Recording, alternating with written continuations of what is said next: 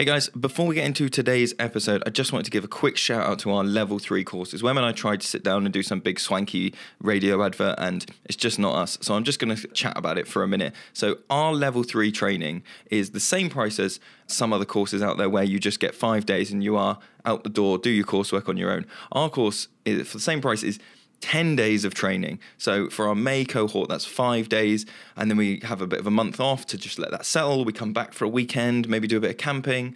Then we have a bit more time off, and then we come back for another weekend. With the September group, we do five Mondays starting in September. Then we have a bit of a break. Then we come back in the new year and do another five. So we're really like focusing on building community as we go we didn't really want to do that like conveyor belt thing. We could be doing, you know, a level three course every school holiday, banging them out, off you go. But we don't want to do that. We do Zoom calls throughout the year. We do loads of like cohort, you know, community building sessions and stuff to help people with what they're doing. And that means that we want to do it well rather than doing lots of it. So we're trying to help people do that. And we're also really big on this community aspect. And we found that people not only find the course easier to do in terms of workload, but also easier to do emotionally when they do it with somebody they already know. So to try and encourage that, we're doing a train together kind of offer. So if you and someone else you know sign up to do the course with us together, we'll give you some money off your course because we found that it, the uh, success rate is much higher. People are much happier while they're doing the course, and it makes our life easier as tutors because you know happy students, motivated students, we're all kind of getting on together. So if you want to be part of a community rather than just being put through a conveyor belt, then have a look at our website. It goes to myforestschooltraining.co.uk. That'll take you to the Children of Forest website, and uh, you can go from there, get your application in, and uh, join our communities. So on with the podcast. I'm Wem. And I'm Lewis. This is the Forest School Podcast. Let's go!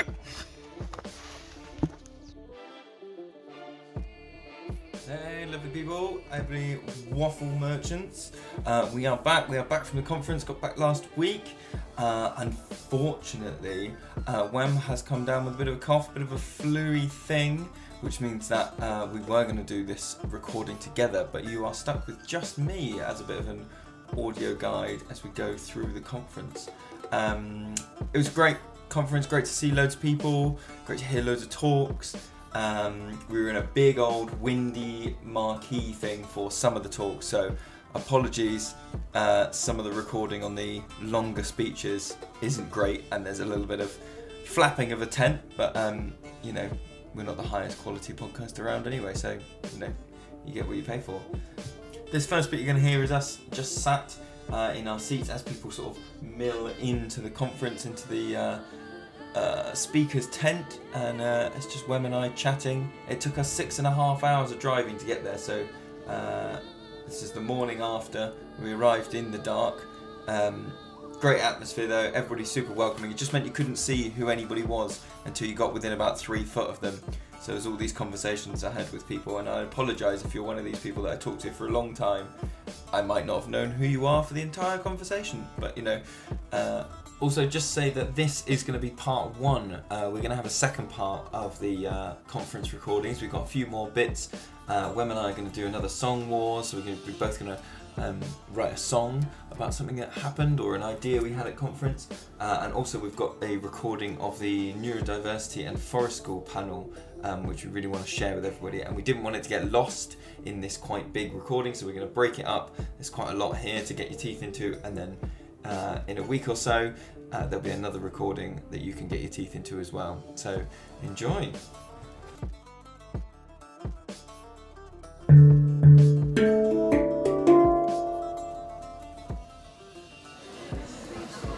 Here they all come, the procession of people. the delegates enter the conference marquee. Okay, there's a good. There's a, some. There's not as many good hats this year. I've seen a couple of good, hats. Nice. I think I can see a witchy hat. A felted witchy hat. Lots But- of hats that look like people who are wearing them had made them, which I'm always impressed by. Although, to be fair, when we got here it was raining. People are less oh, likely Oh, to wear their hats felted, might have got soggy. things.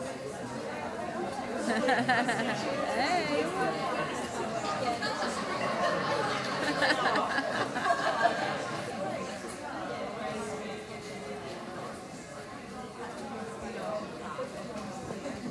Fa- the fashions of forest school. Oh my god, I've got a little. Is it like a know- little meme that's like Yeah. steal, steal their look? Yeah, and also you know um, the kind of how to dress your child for forest school memes about you know the layers Oh, yeah, the and layers, photo. yeah. You could do funny ones for how to dress your forest school leader. Oh, I mean, I think that needs to be in the conference booklet next year, next to the it what to bring. Yeah, or one of those dolls that uh, it's before your time, but um, back in my day, A paper doll. A paper doll with the little foldy bits so you can dress them in different clothes. I've seen them in museums. Mm. Yeah. Strong. It is filling up.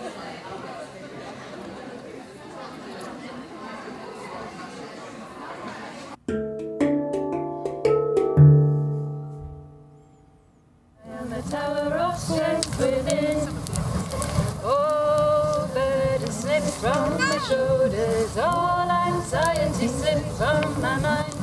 Oh, burden slips from my shoulders, all anxiety slips from my mind. I'll let every shackle be loosened.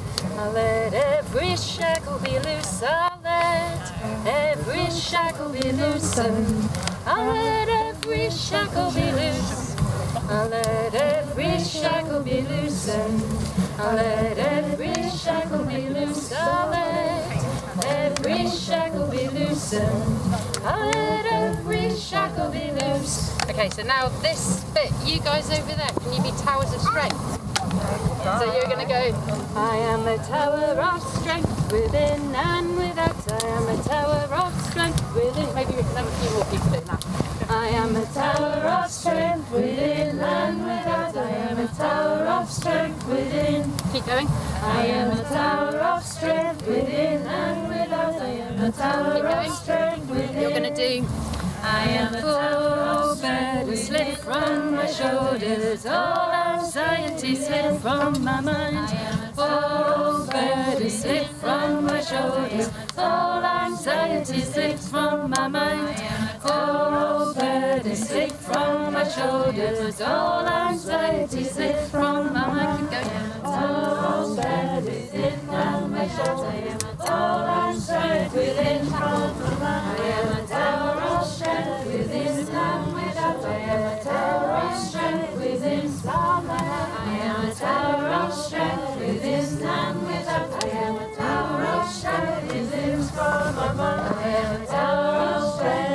Within on my shoulder. Of strength is this from my. Tower of strength is this from my shoulder. Every shackle be this from my. So yeah, obviously then you can sing it.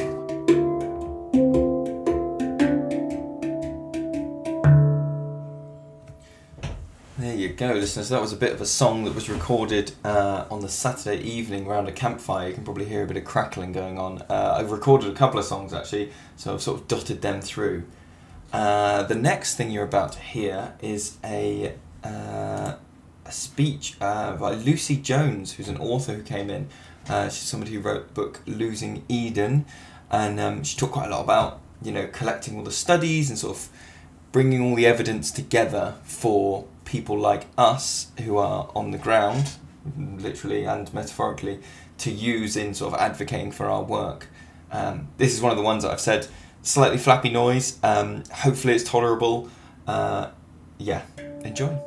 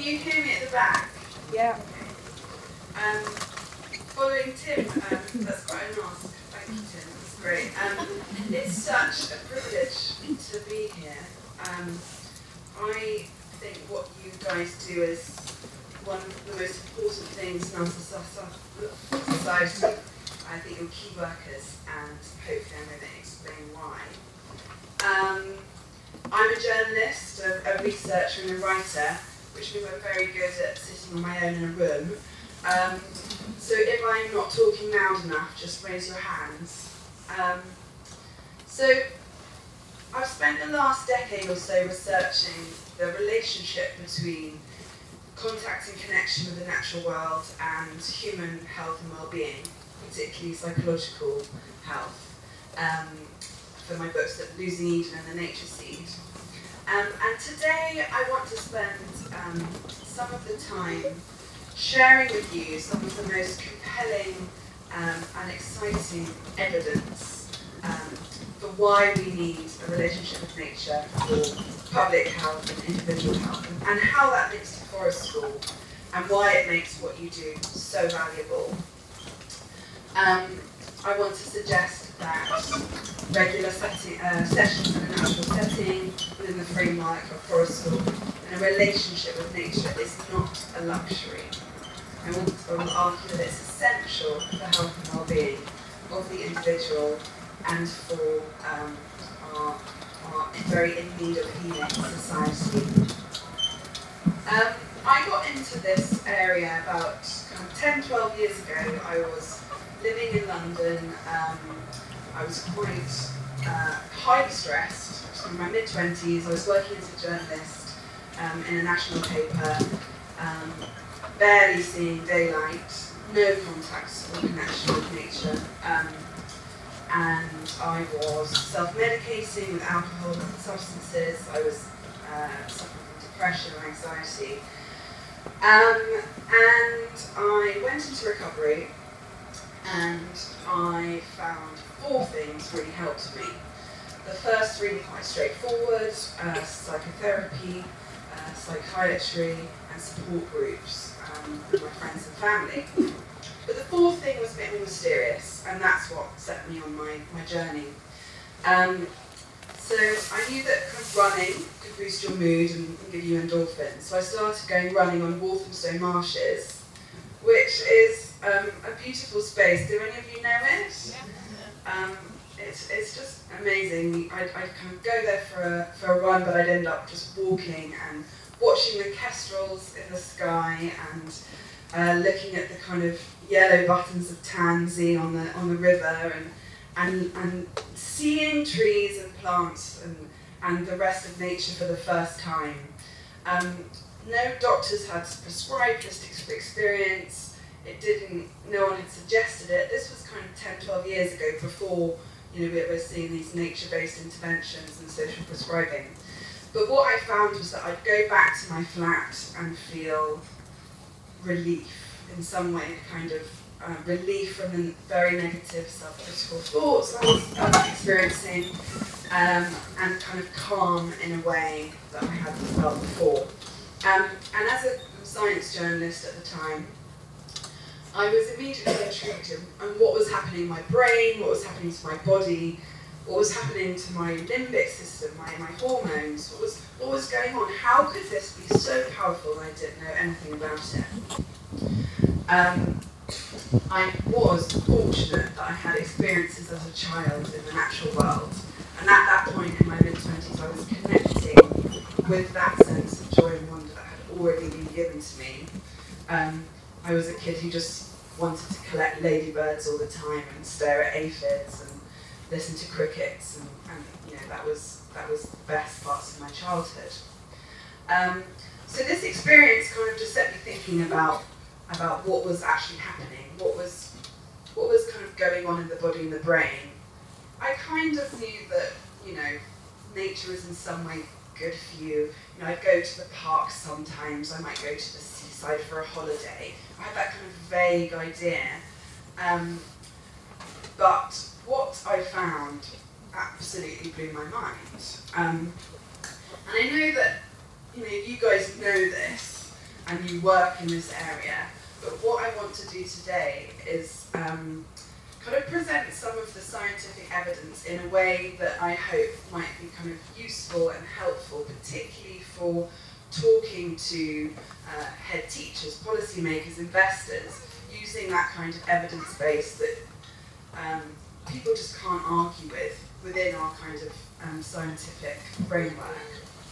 Um, and the other I want to talk a little bit more about kind of the other side, not just the science, because you know, I love science, science is great, but there's a lot of things about our relationship with nature that you can't measure in a lab. And one of the things that happened to me on Walthamstow Marshes was the beginning of a relationship um, and a sense of being in communion with a wider matrix of beings and um, and finding community with the rest of nature. Um, and I think that's a really important part um, of what, what you guys do as well. So um, I started to research it, and uh, luckily for me, loads of scientists in multiple disciplines across the world, in every continent, have been trying to drill down into this relationship um, between uh, contact with, with nature and, and our health and well-being. Uh, environmental psychologists, um, public health scientists, people who study neuroscience, to people who study the limbic system. Um, there's this enormous wealth of evidence now, um, and much of it is very strong and very robust and very rigorous. Um, so you already know, I'm sure, the kind of more broad stroke evidence for why children need more contact with the rest of nature. Um, we know studies show us that creative play is higher in natural settings, that outdoor learning boosts children's social and psychological growth, that contact with the natural world, connection with the natural world is correlated with, as children, is correlated with fewer depression, depressive symptoms as adults, and that vulnerable and disadvantaged children may need it more than most. Um, there's a study uh, by, um, sorry, it's from the US, which showed that um, the most vulnerable children have experienced the most powerful effects from um, contact with nearby nature. It buffers, to buffer their life stresses. So we know that forest law and time in nature can build resilience, confidence, creativity, and I'm sure you've all seen that. And it makes sense. Um, the natural world is our oldest playground. It, it was our playground for 99% of our evolutionary history.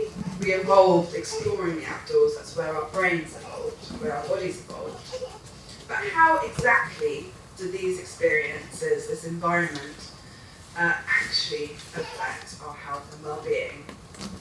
So I want to kind of take on a bit of a journey getting under the nuts and bolts um, of, of what happened. Um, what happened? So about six years ago, I moved out of London into a town in the, the British countryside in Hampshire, and I had a garden for the first time in my adult life.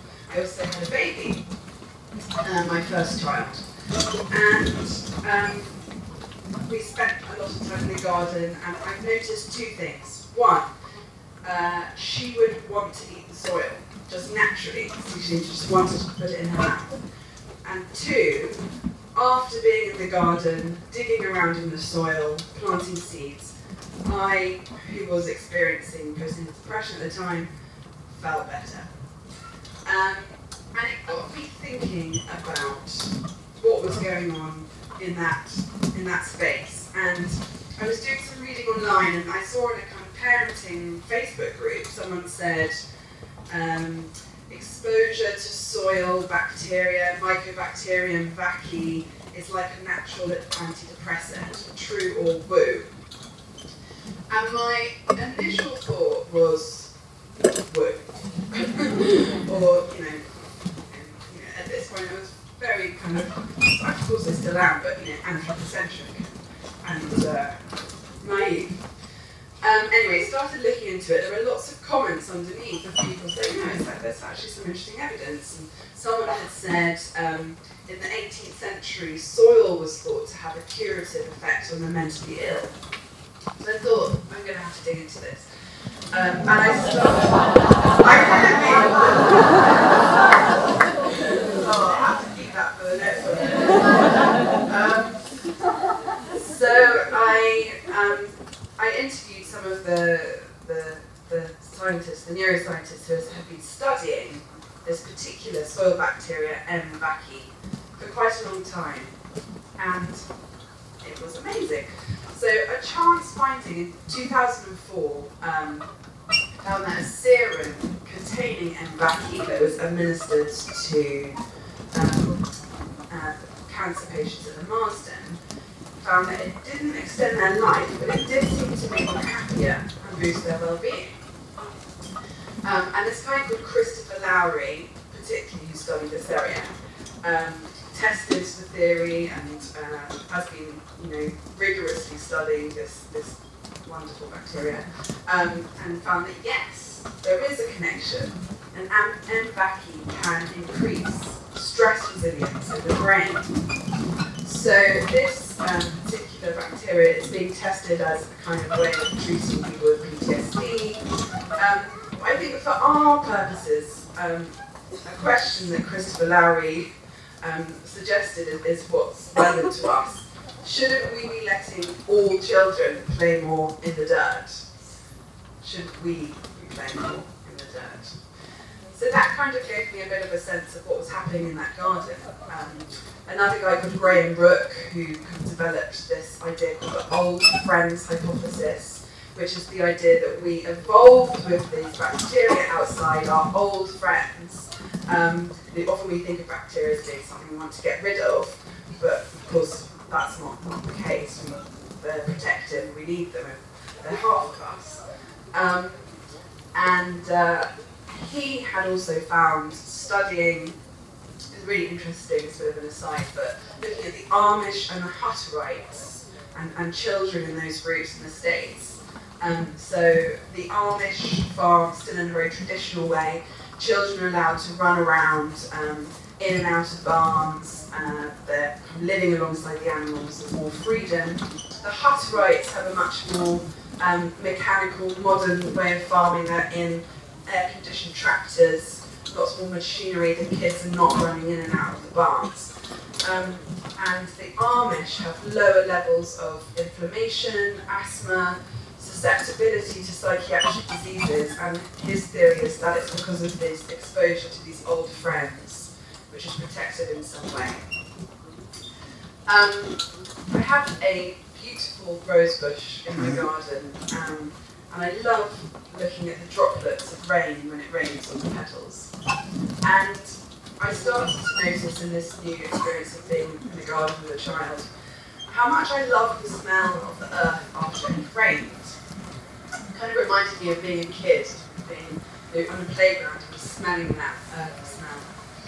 Um, and I, I, I wondered, I started to wonder about this, this smell and what it was. I was thinking about the sense of nature and how it might be affecting, uh, affecting us. And this led me to the incredible science of petrichor. I'm sure this is an audience. Often I'll say to people, do you know what petrichor means? And most people don't. I bet loads of you do. Yeah. So it's the name for the smell of the earth after it's rained.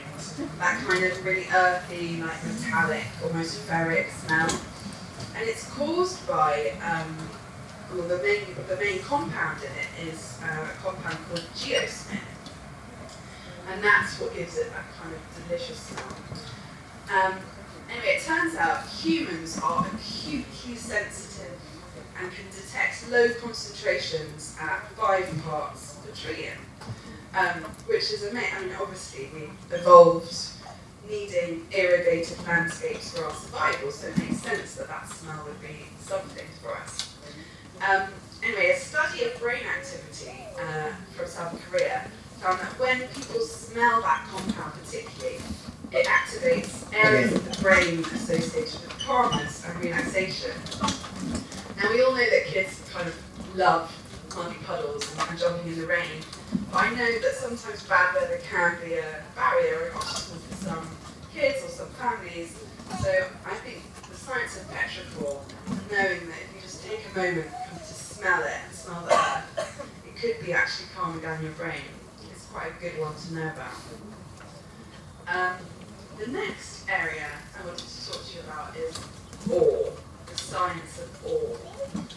Um, so I've got three kids, six and under, and as challenging as becoming a mother has been in some ways, I have an abundance of awe and wonder through their experiences. Um, yesterday, we went into the woods with um, my father-in-law, he's in his 70s, and he uh, took us looking for mushrooms, and we found these incredible uh, penny buns, absolutely massive, and my six-year-old was just, uh, just in awe of how big they were, how beautiful they were, um, and we, we took one home, we cooked it, and we had it for lunch, and um, it was just wonderful. So I want to talk to you a bit about awe and the idea of it being a luxury. And I'm going to argue that it's not a luxury and it's something that children require and are essential. And it's something that in the forest school framework and in uh, contact with the natural world, this is where we can get an abundance of awe and wonder. Um, so many of our experiences of awe and wonder in, the, in, in our modern world still come from the natural world despite our disconnection. It doesn't have to be the Grand Canyon or a waterfall. Um, for me, it's often finding mushrooms in the woods or looking at moss through uh, my loupe, which is a tiny little um, you know, magnifying glass, exactly. Um, so I spend quite a lot of time pushing crabs around and with a little magnifying glass looking at moss on walls and people often ask me if I'm okay.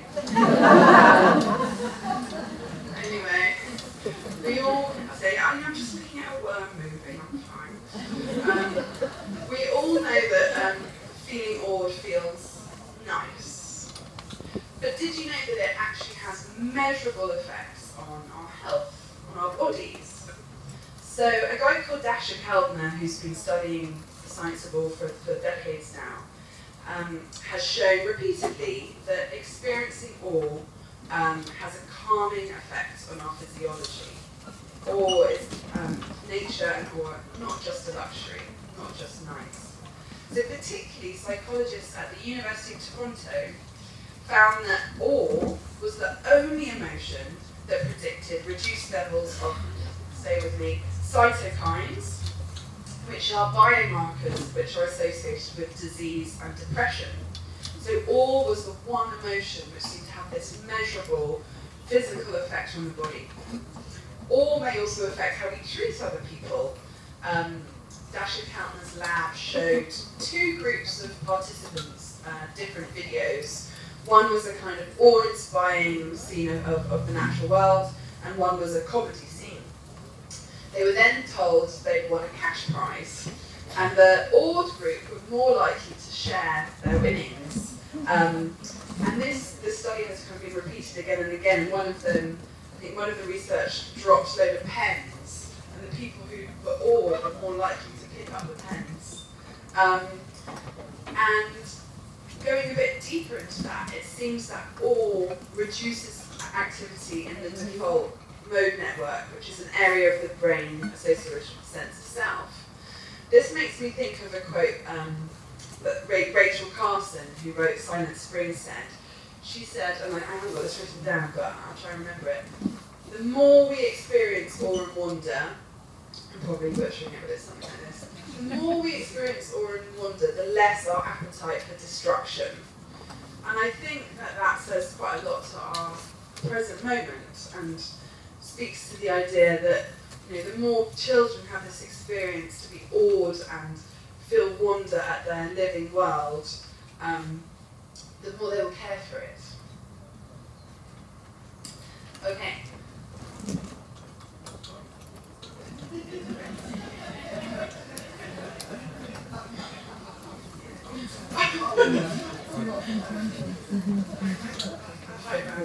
Um, so one of the most, one of my favourite areas of, of the research is to do with um, fractal shapes.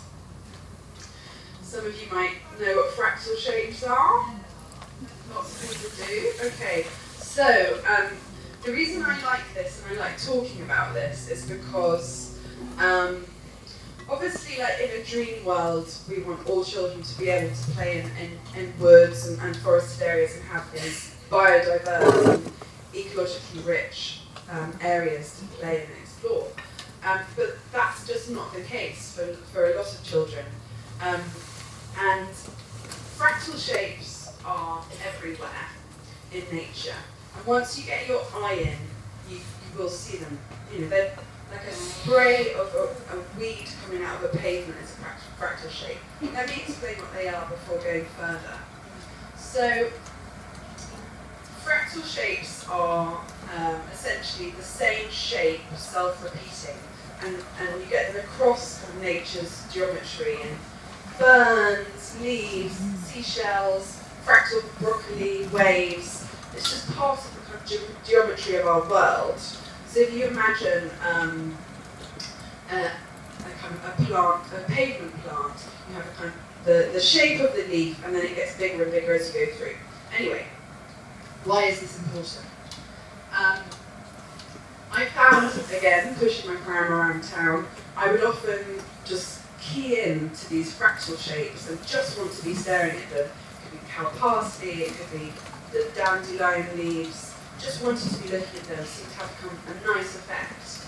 Um, and a guy called Richard Taylor at the University of Oregon has been studying human brain activity and fractal shapes for a number of years.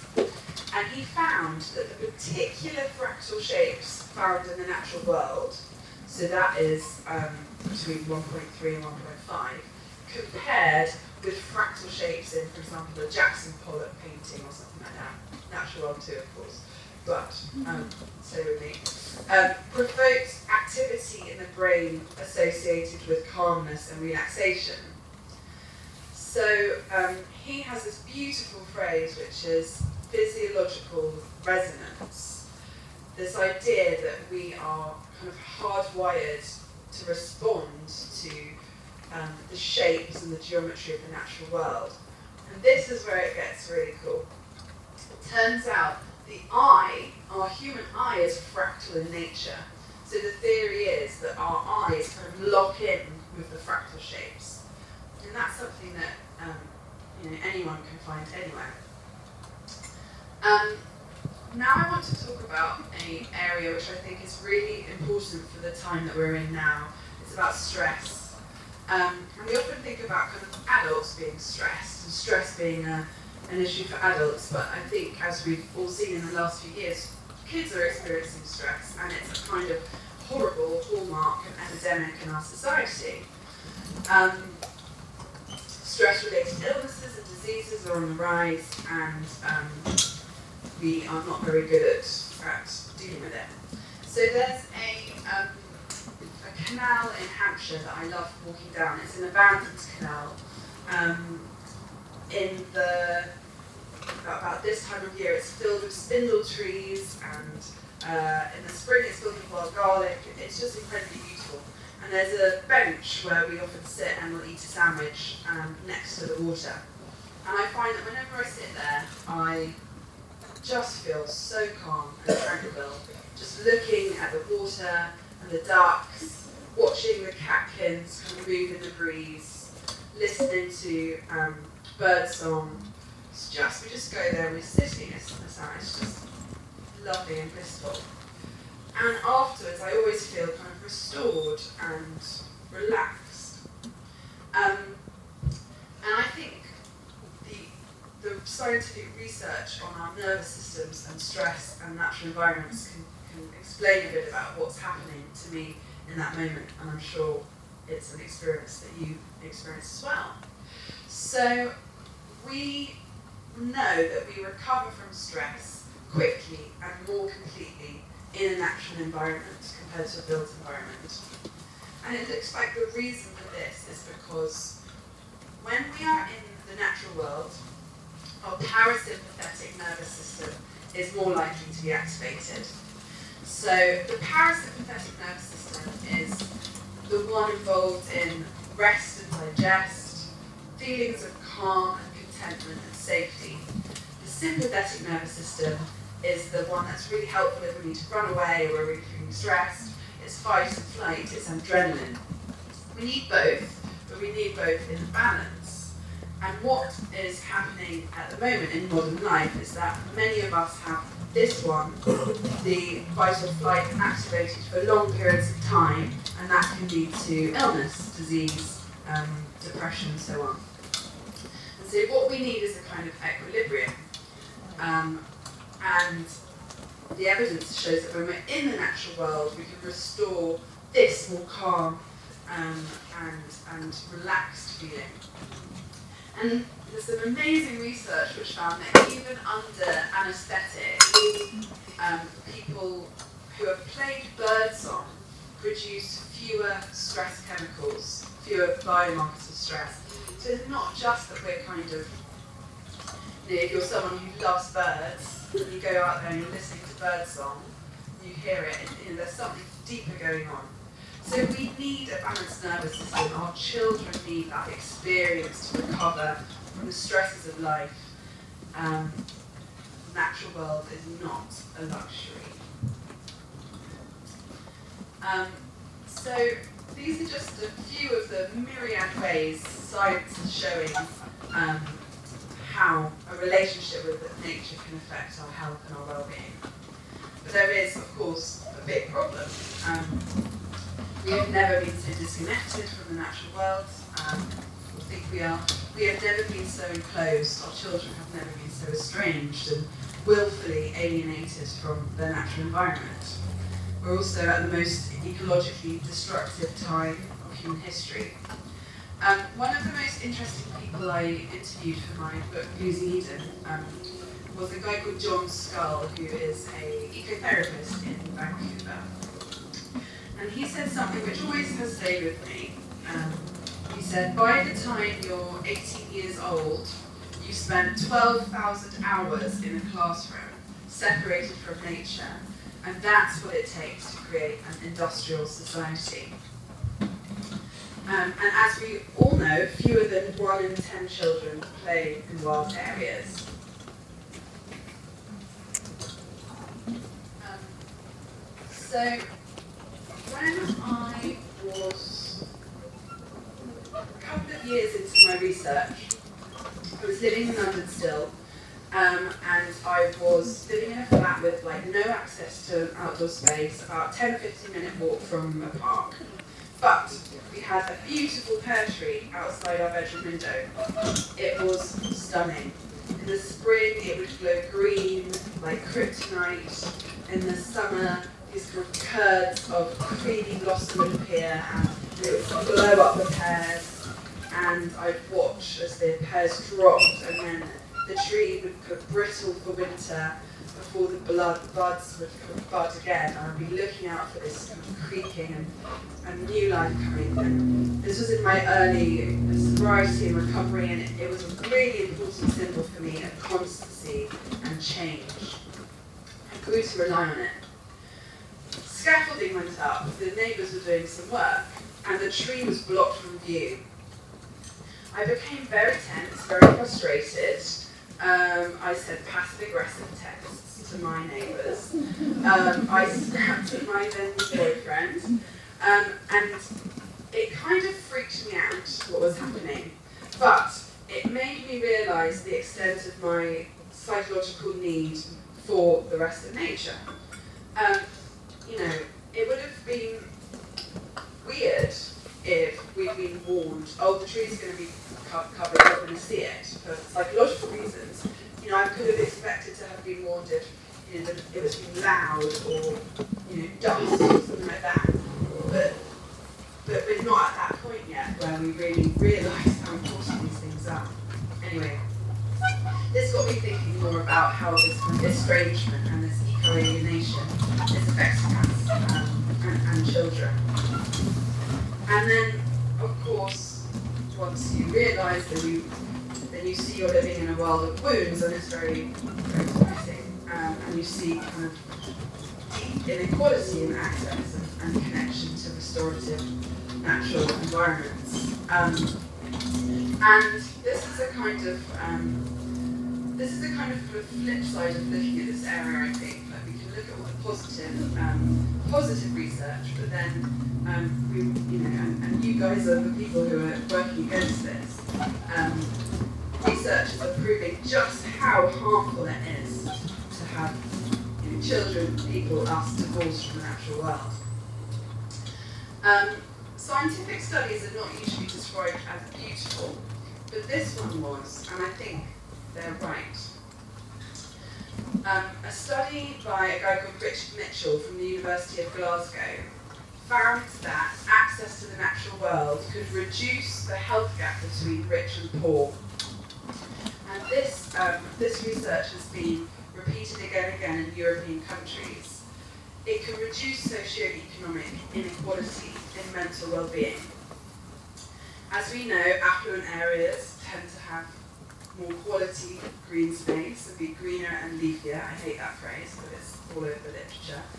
Um, so when we think about nature as a luxury, or contact with nature as being just for kind of the affluent, we're really doing our society a disservice and missing out on this possibility to, to reduce these inequality we have.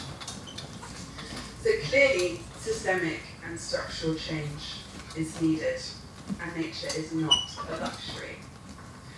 But here is the good news. You are doing it.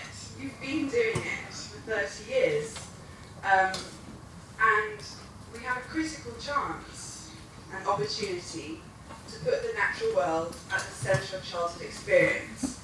And what I think the scientific evidence can do, and what I hope, how I hope it will be useful, um, I kind of wrote Losing Eden, it's really a synthesis of evidence, kind of like just useful for people, is to be able to say nature connection is as important for children and adults as sleep or a good diet. It's not an add-on, it's not a luxury. And all parents and all head teachers and policymakers, we all want children and society to have good public health and well-being. And now we have that type of rigorous Okay, apology time. Uh, uh, people will have seen me at the conference having a, a slightly manic moment. Um, I had a nightmare in terms of batteries and battery packs and cables and things. That's basically all I managed to record. It's most of Lucy's speech, but possibly not all of it. Um, before my recorder just went boo um, and shut down, and I had to run around like a headless chicken trying to find batteries and chargers and wires and things. Um, but thankfully, we did manage to get uh, enough that we caught Lucy afterwards. I managed to have a little uh, chat with her personally. Uh, so here's that chat.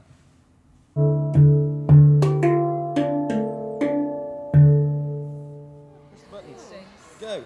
Thank you. Yeah. That was cracking Oh, it was about your work real pleasure, real privilege. amazing. It's amazing to be here, and I wish I could stay all weekend, but um, yeah, it was really nice. Is this the first lot of for exclusively forest school leaders you've talked about your work? Yeah, it is. Okay. Yeah, like I've, I visited forest schools when I was researching, and I've interviewed on the phone people involved in forest school. But this is the first, yeah, being in a. I, I've kind of talked to outdoor educators a bit, Mm-hmm. but this has been the first um, kind of being in a room with lots of people really doing it. Um, so that's been, yeah, really good. We wanted to ask because obviously your work's been about like synthesizing lots of bits of research, and uh, we were sat at the back and we were wondering, we were going, I can't remember what the word is. If you had like unlimited budget and no, and importantly, no ethical concerns, right? You can do whatever you want. What's the bit of research that hasn't been done? We're like, there's a hole here. And if I've got you really endless money, Oh, just want yeah. to get that one. What or an amazing question. I've never been asked that, and that is such a good question. Um, Because one of the issues always with this stuff is it's all because it's all a lot of it becomes anecdotal, doesn't Yeah. it? And so you always end up in a space where you can't, you couldn't ever set up an experiment where you're like, I'm going to intentionally deprive person of X, mm. but like, if we could, if we, if we could be real. That's the finding Yeah. somehow magically. I feel like you're kind of putting me on the spot here, and I'm such a perfectionist that I wouldn't want to give my ultimate answer because this is a big question. Maybe it's a not the one. Maybe good it's like one. a few. A1. I think that. Um, I think that one of the. I think that one of the interesting areas at the moment, which could do with more research, is like how, like biodiversity and, um, so like comparing, for example, like a, a green space, a simple green space, which is just like grass, with like a really diverse wood and all the different, um, all the different things in life that's going on there. I feel like if there was a way to kind of simply uh, compare the two, that would be good. Um, what else? I'm really interested in like um, maternal and like postnatal well-being and health. I'm, Anthony, you can't really experiment on, on that. Yeah. So I think that would be quite interesting. Um, Yeah, that would be but actually, do you know what? No, I'm going to say I would want to be able to test more of the microorganisms like the bacteria and vaccae that I mm-hmm. talked about. So you can't obviously just give people soil to eat. I think if You can in this world. There's no ethical Yeah, yeah, yeah. yeah, yeah. Just feed But people soil yeah. and see what happens. In this, I would yeah want to like see ingesting you know, that exposure, more about that exposure, because what we're. So I think you know we think we're like these adamantine sealed off beings, we're a lot more permeable and affected by the diversity of life around us. So That yeah. feels like it would tie in with that thing about the how does grass affect you know a really diverse ecosystem. You know, like the same bacteria even.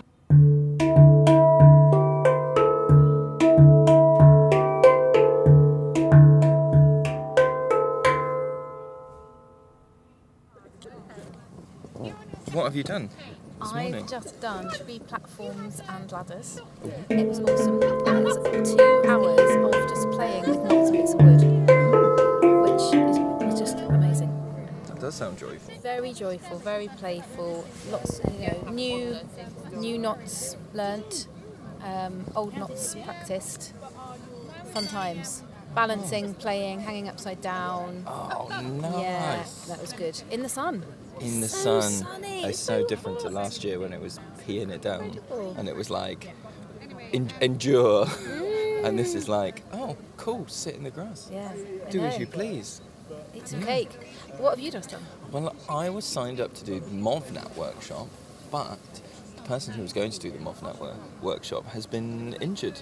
Oh no. Uh, I'm hoping not through MovNat. but but uh, instead, uh, I was with a chap called Richard, and we were doing like natural movement and like using there's a thing now called like rope flow, which is when you use like it's like a big heavy rope. rope. Oh, I was twirling ropes around. It's all about coming movements coming from your spine and how we do, you know, when we shouldn't be linear and all this stuff. And like, it was really cool. We're definitely going to talk to Richard and he's up for doing an episode on his own, which will be Amazing. great. But like, so it wasn't actually MovNat what you were doing. no, it was, was- a different thing when he was like, "This is sort of where my PhD and my interest is.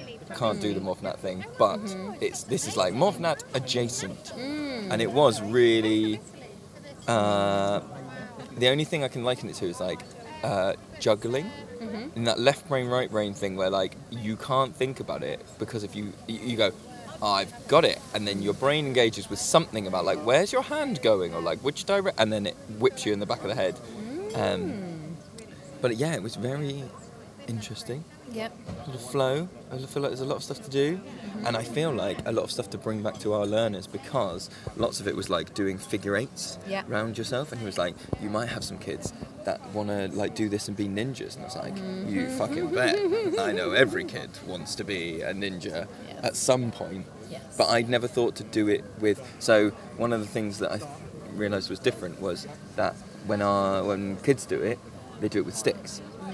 and there's more wrist rotation required in that. Whereas the rope, you can do mu- a much simpler movement, and the rope still draws the same path. Yeah. Um, obviously, there's different risk assessment included with using ropes, but I think I am going to cut some lengths of rope and have a go in the woods. And then we were talking about, and I wonder if this resonates with you. Uh, so one of the things Richard is doing, and I'm sure he'll talk about this more. He was saying he wants to make forest school what PE lessons are. Yeah. So not kicking a ball, stopping a ball, linear motion, all this stuff. He said PE lessons should be um, like uh, all this movement, this kind of natural flow movement. And so he was saying like, um, and then I was thinking about all the movements, and I was thinking, I don't know anyone that regulates with linear movement. It's flow. It's the whole body, like circles from your spine, all of this stuff, like crawling, you know, loading up and spinning, and mm-hmm. all of those things. Rocking, yeah. Rocking.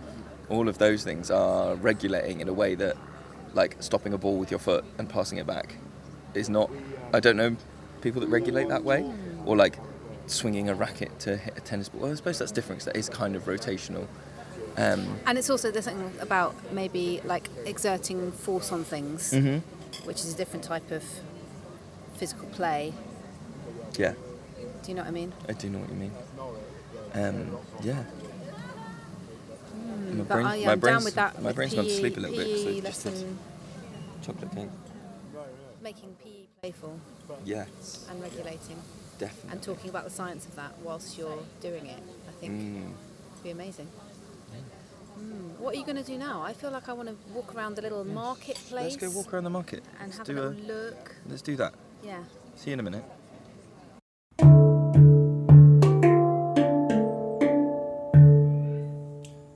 Hey again, listeners. So the next thing you're about to hear is a chat Wem and I managed to have with Tim Gill, who's the patron of the FSA.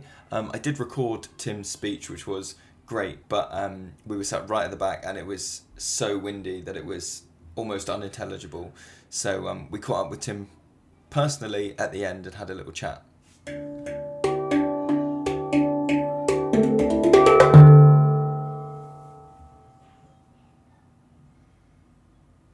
Um, oh, uh, yeah, for the podcast. Is that all right? Yeah, yeah, yeah. Thank you so much. Thanks Okay. for your speech. That was. Yeah. Wait, I've not seen you speak before. Oh, okay. So it was first. That was great. Um, oh, it's nice feedback. Thank you. is that the same? Have you done that speech like lots and lots of times? No, I've it- never said most of that stuff ever before.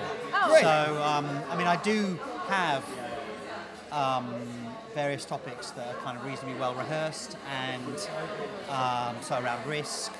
Uh, I do a lot of work with urban planners and designers these days, so it's a very different audience to this audience around making neighbourhoods more child friendly. But um, I didn't want to do a sort of conventional workshoppy CPD type talk about risk. Uh, partly because I You're doing a, a, workshop on I'm this, doing. I mean, although I'm not going to do that there either, but I Oh, felt like as a patron, I mean, the patron role is. It's like I'm slightly removed from from the day to day of this. I'm not an educator myself, Mm-hmm. although I work with educators. I mean, in a way, I am an educator because all of my You're work is about educating knowledge, knowledge Yeah. transfer. But yes, Yeah. I, I am at one remove from the front line. Um, and as a sort of sounds a bit grand, but a sort of figurehead, I guess I see that part of my role is to be a sort of interface between the wider world beyond Yeah. forest school practice and the more everyday um, act- activity that forest school practitioners are doing. Um, so that was where I felt I could add a bit of um, something fresh to, Yeah. to that. And also just, and I actually really do love Essex as well, so I wanted to bring in that stuff about this county and you know the landscapes like this one and like like the landscapes that you see a few miles down the road. And, if we're not doing that in Forest School, then I think we really we really need to be doing more of that. That connection to place. Yeah. Yeah. We wanted to ask you about, so this is like 10 years of the FSA and you've been a patron, which is Yeah. amazing. Um, if you were projecting 10 years into the future and we were back at this kind of gathering, like what would you hope for the I- vibe I- to be? Yeah, What do you I. I, I, I really hope, and I, and I think it is realistic to see a, a mainstreaming of ideas from Forest School. So into primary education, um, into uh, what you might call classroom practice, um, although part of that will be that actually we're not learning, you know, kids are not learning in classrooms as much as they as they are now, um, and that forging attachment connections with people and place and the planet are a core part of the curriculum. Uh, people will see Forest School as being a, a kind of gateway into that reform of, of the wider curriculum. I mean, I think it's going to be, I'm not saying that's going to be easy, but I think that's a goal worth striving for, and, it's, and it is achievable over a decade. Mm-hmm. Thank you. Thank you so I'll let you much. get ready Okay. for your workshop. Thank you so much.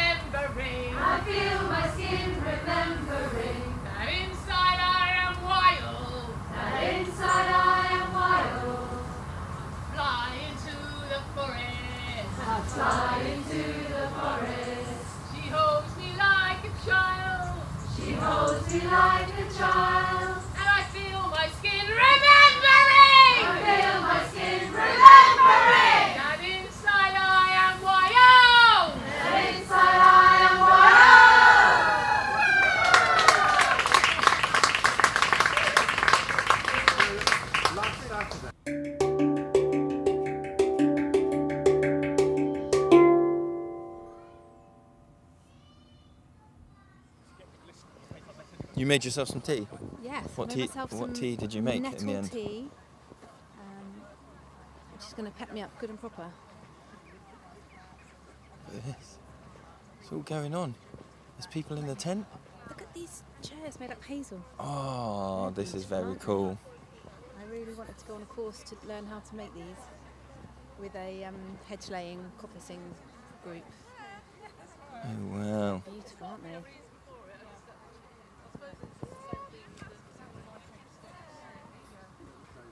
Oh look, it's over there in the other tent. Oh yes. Let's head that way. Oh look, I like this for Leave and Conkers on. Have you played this game? So you take the Conkers like that. Take, you take a string, Oh, you try and get and you up. just try and get them to. I reckon. Whee, look at that first go. You got it. You got it. You didn't got it. We're entering. We're going in. We're We're, in the the meter meter market. market. Do you want to explain what a meter market is? Because I didn't know what a meter market was. Oh, you have to bring things, and the things you're bringing to sell can't fit in more than a metre area on a table or the ground, as we can see here. And it'll be stuff you've made or stuff you've hoarded. Um, and you can buy things, barter things. I can see knitted Oh items. yeah, I can see some wooden things. yeah. I can see a bear called George. It's all going on. Beautiful pottery. And this is like very, very short, right?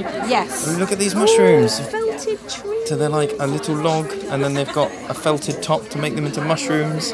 They look a bit like felted maracas, and there's bees as well.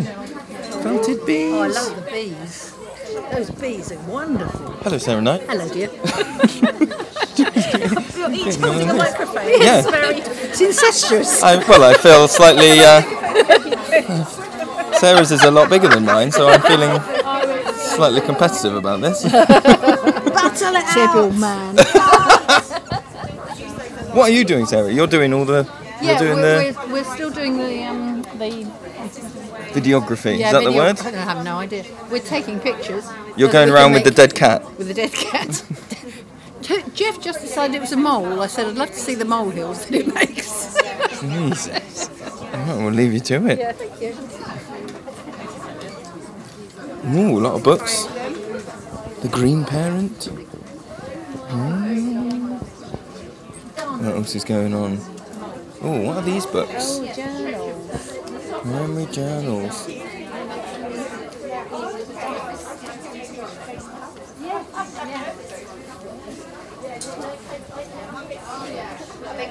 Yes. Oh wow.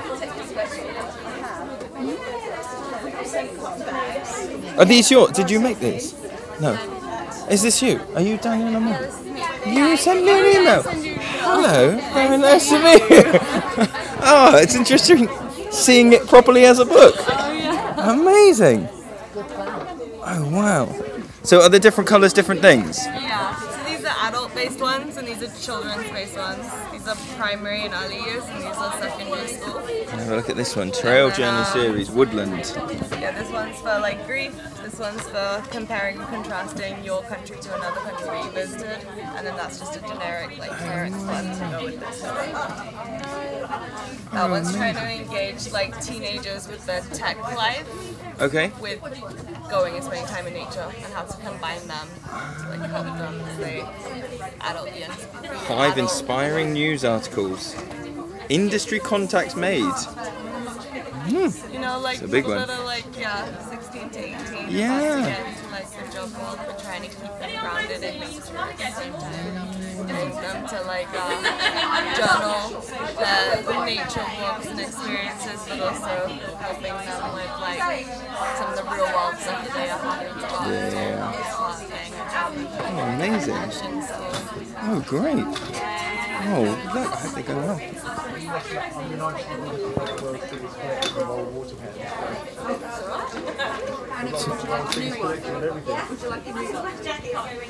What have we got on this one? I'm looking here. I'm gonna. I'm sidling up Mr. Terry now. You're gonna have to describe. Uh, you can't make claims out loud like world's biggest water can collection, and Well- then not back them up. Well, because there is no um, sort of central organisation that governs these things, I can make claims like that quite easily. Not that you know of. now, just to clarify, like- single watering can or collection of watering cans? The, a collection of water cans. I see. Yeah, yeah. Not one massive one. Every time I get an empty can, I think that's going to be useful. So they go in the shed, and then before you know it, you've got three sheds.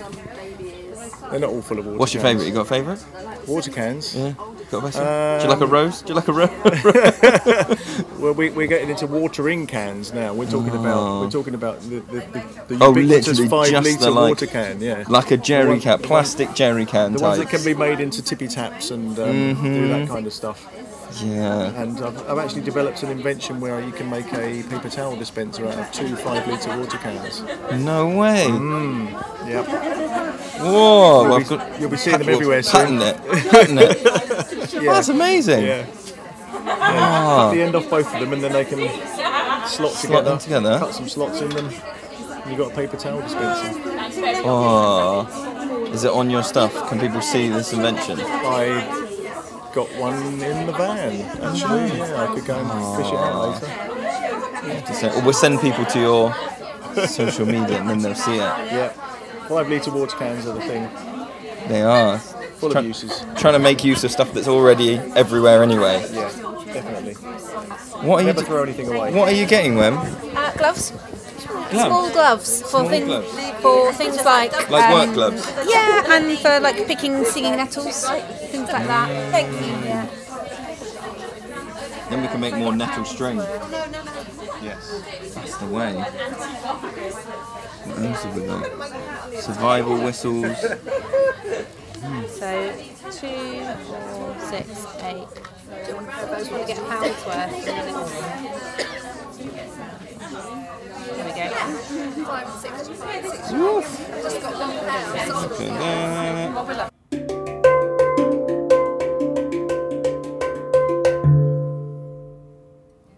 But, uh, so yeah, I, I call it the There was a crazy moose. There was a crazy moose. He liked to drink a lot of juice. He liked to drink a lot of juice. There was a crazy moose. There was a crazy moose.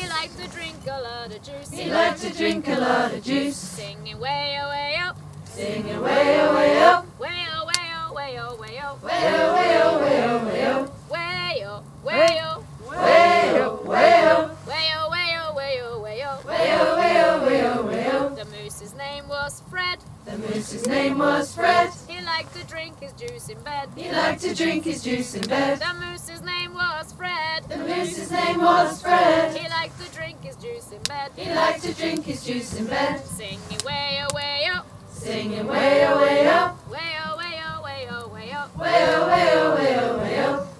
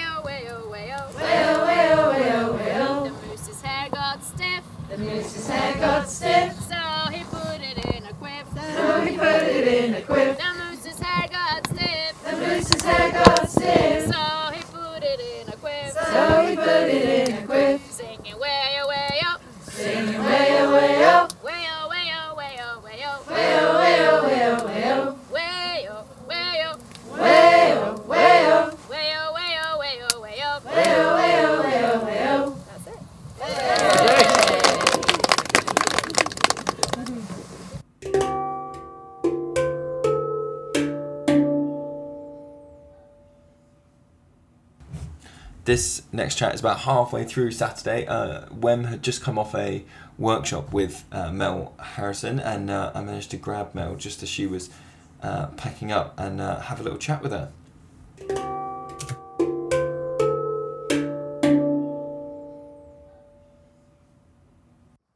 I'm gonna be I'm gonna be incredibly cheeky because we're we're here with Mell, and I haven't done your workshop, but Wem has just come. So Wem and I have the same. We're not allowed to do the same workshops, and we just refer to each other as our external brains. You go do that one and come back and tell me, plan. and I'll go do this one, and then we're That's what we did too. One brain. Have you done the same thing? Yeah. It's a good way to do it, isn't it? Mhm. And then you don't get the the FOMO is less. You do come back doubly with like, okay, but we're doing this thing together. So you've just done about circles. Yeah. And I can see circle of trust on a board with high trust and moderate trust. But Wem's just been talking to me about things that are circles that are not circles. Circles that are not circles. Things- When they've broken down into smaller groups and they're discussing in their smaller groups and then coming back to circle. Is that what she meant by circles? Oh, well, she was talking about things like eating pancakes is a oh, type Oh, of circle and games are a type of circle and how freeing that is as a like it doesn't have to be Sit down. sit down pass the thing round No, not at so tell me about things that are circles that aren't circles circles, that are circles like circle magnets. yeah So food is always good, isn't it? You know, like in the morning, you're Yeah. cooking something really nice on the fire, and they come in, and you say, "Hey, this stuff is happening," and then you're just waiting until, "Hang on, I'll be ready in a minute. Be ready in a minute." Let them go off, do their thing, come back, eat. You're all in the same place. You're all communicating. Mm. You, you know, it's not a sit down, let's focus circle, but you're still there and checking in on each other. So yeah, games. I think we did a, a circle animal yoga. Uh, be very quiet emma like i've turned this on and you've suddenly gone i mustn't speak you can come be in you can chat and a song And a song. Yeah. Song we in a did, We circle? did a song. We did a song in the circle. Uh, oh, Secret Snail. We did Secret Snail. what secret snail i Secret need to know about secret Where's snail Secret Snail. well that's part of the game isn't it surely Actually, Secret Snail was gifted to me. I have a secret snail in my house No way. I have a little tiny. You well, might not anymore, 'cause it's- I might have it. It's from a TV show called Adventure Time, and I, I've got 3D printer in my house. So I made it. It's like this big, and the game is me and my wife just put the secret snail in different places that we know the other one. And when you find it, you just hear from in the house, "Ah, you bastard!" Right, and then you move it, and then you know it's your turn to find it somewhere oh, else. I'm glad there's more than one secret snail. Is that hi- This is- is well. This was a spoon that a, a, Oh, a woman who comes on one of my um, uh, Wood Sisters Forest School, which is for adult women. Uh, she paid me in spoons, and this is a, a I know, I know, and uh, so that was our swap. So I thought you couldn't get more wonky.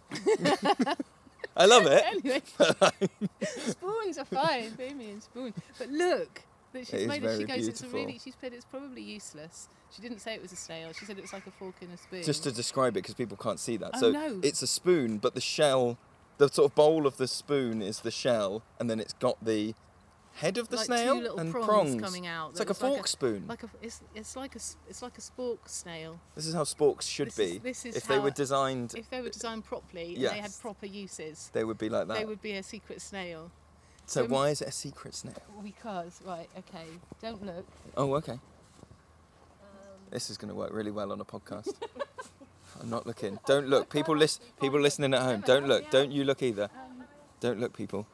There's no rustling. Okay, Can hear. Um, I won't put the same thing that was under before. Yeah. Great. That was different. Okay, here we are. Right. Here we are. Hello. Here we Right. are. I'm turning In around. the woods with secret. And the snail, snail. is the snail is now cupped down Yeah, on your hand. He's secretive. Is secretive. He's a secretive snail that has Yes, something you're pressing it, secret underneath him, right? shit. But the Okay. only way to find out what is Yeah. the secret thing inside the snail is to ask me. You're not allowed to guess in these. You just have Okay. to ask me five questions with a yes/no answer. Okay. Then you get to guess. Only then do you get to guess because secret snail is quite strict. Okay. Uh, has the thing that's under the snail come from a tree? Was it at one point joined to a tree? Uh, yes, I think I can say yes, Okay. but Oh. only because This is good. Oh, I- you no, said yes, yes, no. but Emma's given me more facial expressions, so you I'm not just I'll- getting yes no here. I'm getting a lot more information. It's yes, but there's more to it. There's more to it. It definitely came from a tree Okay. at some point. Okay. Uh, Um, if I if it was on my skin, if I was holding it in my hand, Yeah. Would I have any sensation other than weight? Uh, you would have uh, like a cold. Oh no! Yes, no answer. Shit, nearly got you. Ah! uh, so what I mean yes. is, I'll give the answer. So it- Yes. I might have a sensation of like moisture or Yes, spikes you or would, something else. yes. Okay, so You would have okay, another- I'd have another sensation.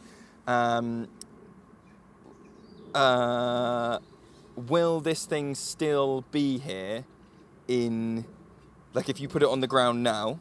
Yeah. Would it have decomposed within a year? Yes. That's three, isn't it?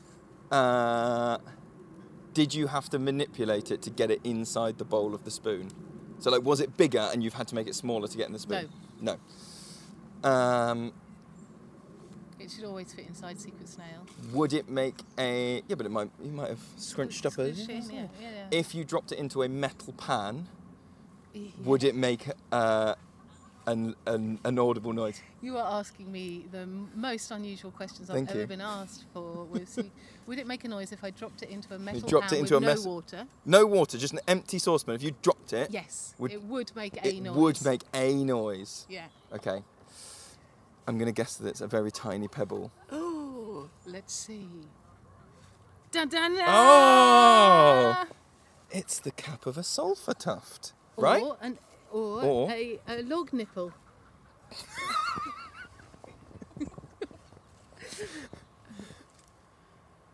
Oh, okay. We, we don't name and label. Sure. Yeah, so that anyway. Oh, I like that game though. Yeah. That's very cool. So Yeah, that so is you a, can have a box so that's in a type of circle. So that's because, you can you're do this thing. drawing in and it's your community, Ah. you're building community. And so there's at least, I don't even know if it's still on here. Let me have a little look. This one. This. Oh yeah. And this is from that circle process So well. we've got a circle drawn in cut into quarters. Yeah, so this is based on the medicine wheel. Yes, northeast, southwest. Northeast, I see. southwest. And what it's basically saying is don't forget to put equal um, energy into all four of these areas to create good elements of circle. So the energies we've got, the areas we've got are getting to know each other, and then another one we've got building trust and understanding. Another one we've got content, which has got magic, noticing, and story, and then the last one has got developing a sense of unity. Mhm. So putting equal energy into those things. Yeah.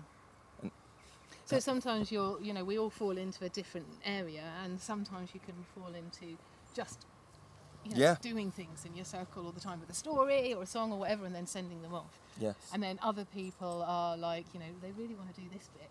They're getting to know each getting other. Getting to know each other and asking lots of questions about each other. What do you think about this?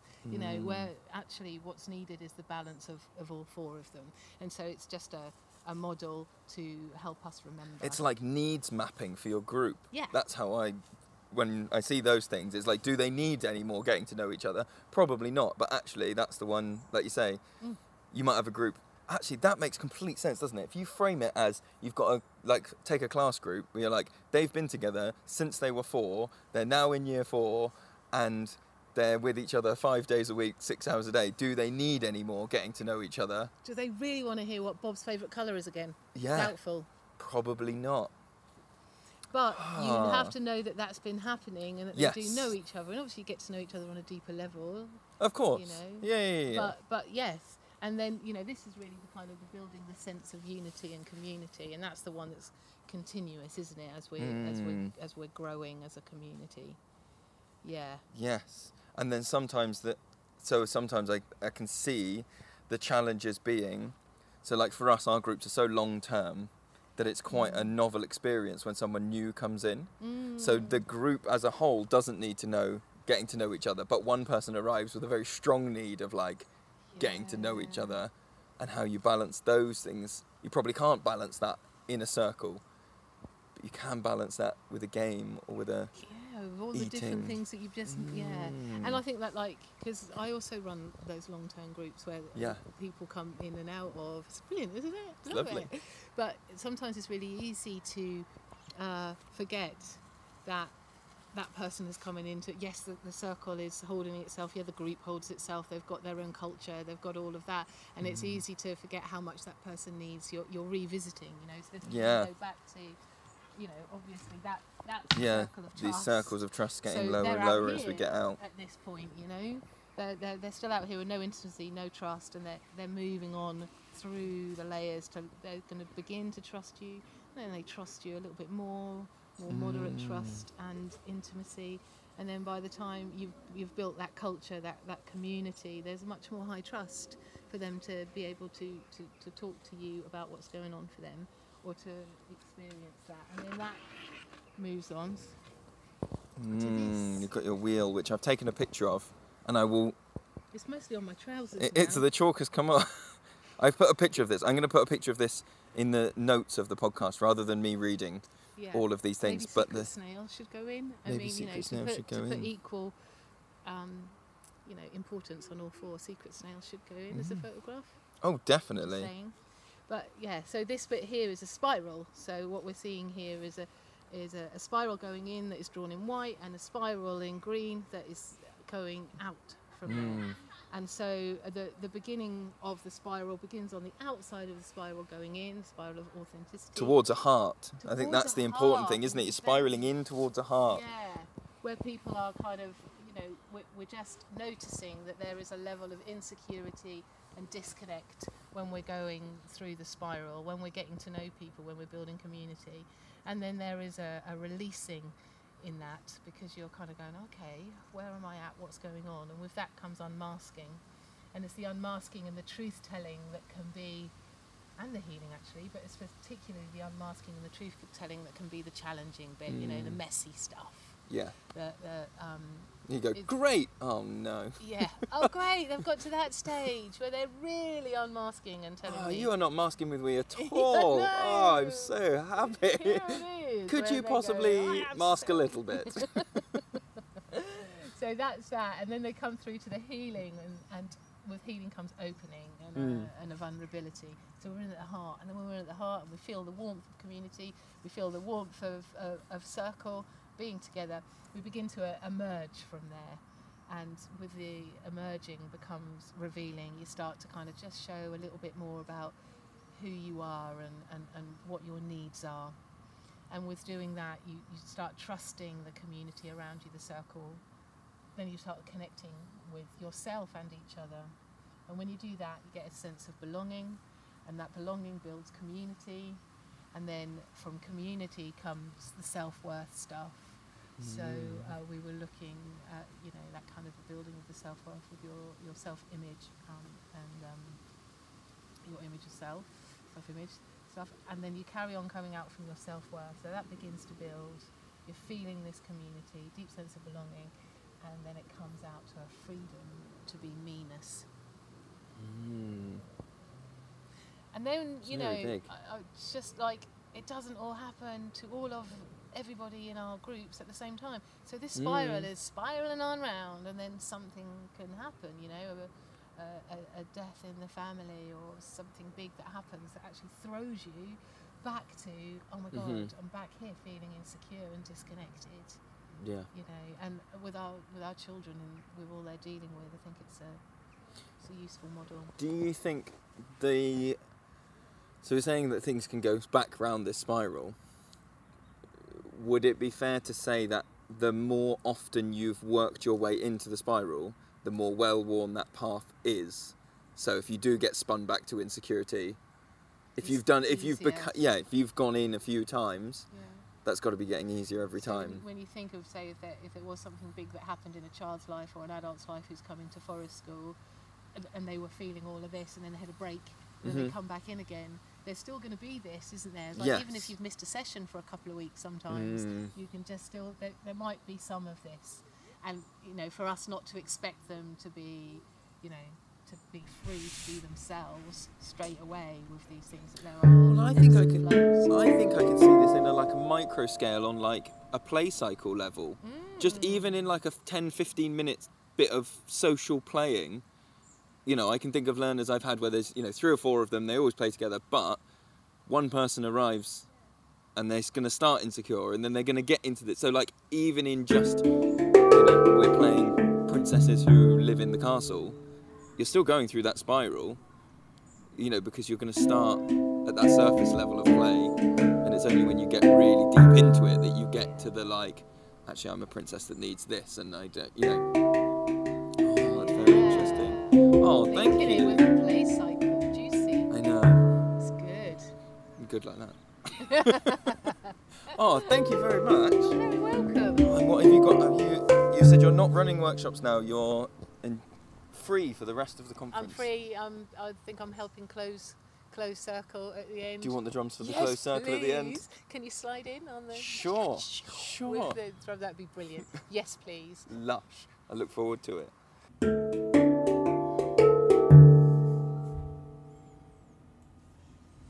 So what you're about to hear, uh, Waffle Cats, is uh, a selection of some of the questions from uh, Matt's quiz.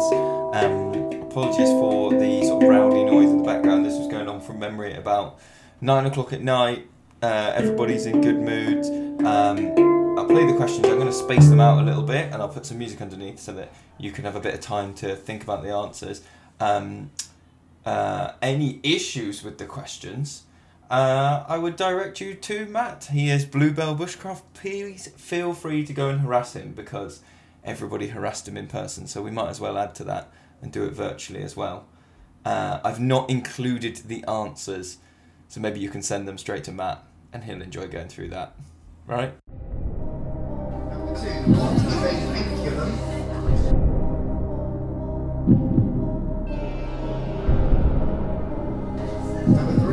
One is the international dial code for which two countries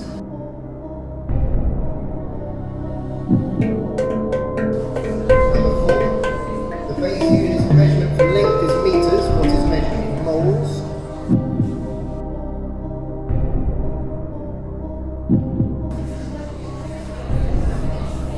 Number five, how many dots are there on a pair of dice?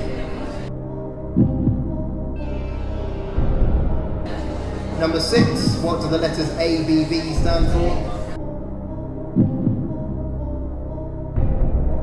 Number seven, what is typically the strongest muscle in the human body? Number eight, what is the currency in Ukraine? And number nine, in Morse code, what letter is represented by dash dot dash dash?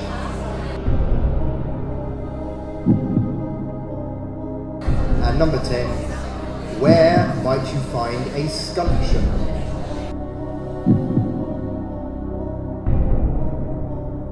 Number one, in which franchise would you find the Everdeen family?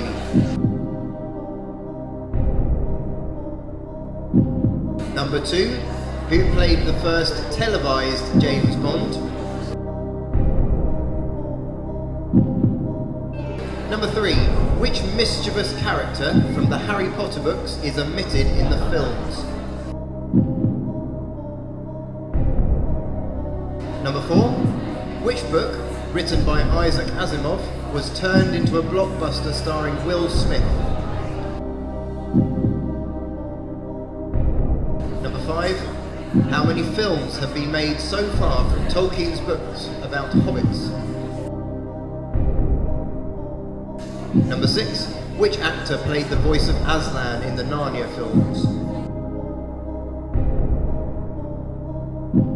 Number seven, who plays Mr. Curry in the film versions of Paddington? Number eight, who is the author of the Da Vinci Code? Number nine, which two actors have played Willy Wonka in feature-length films? And number 10, in which year was the first Twilight Saga movie released, based on the 2005 book by Stephenie Meyers?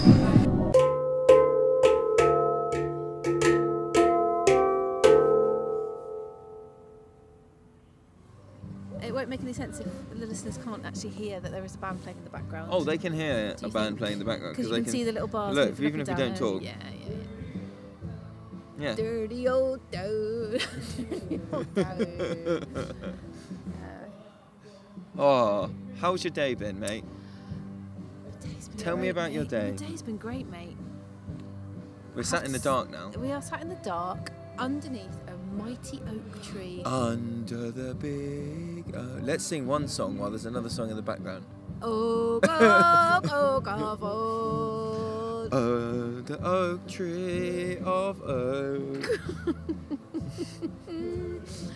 Uh, Tell me I'd- about your day. I'd say, uh, if I'd say, if I had to describe my day in two words, Yeah. my day is uh, and how, how I feel about my day. It's recha- recharged and relaxed. That's how I feel about my day. Can I tell the listeners about my new jag of in the more okay, especially at the time of year, right? Mhm. So change of the seasons. It's first of October today, I do believe, or it might be the second. I don't know. It is first today. So, weird time. Everyone's feeling a bit jangly. Like I've lost count of the amount of people in my life who I know and care about who've gone like, oh, I'm just feeling a bit weird. Why is everything so hard? Everything's fucked up. And I think part of that is about the change of seasons and the sudden like loss of the light and all those things, and it just is like shakes everything up, and everyone goes, Mhm. ah! and that's normal. And um, and I like the thing that I've been inviting you to do You in the been inviting me to morning about like what are your like mantras? I don't even know if mantras is the right word, but like two words that you're channeling for your day.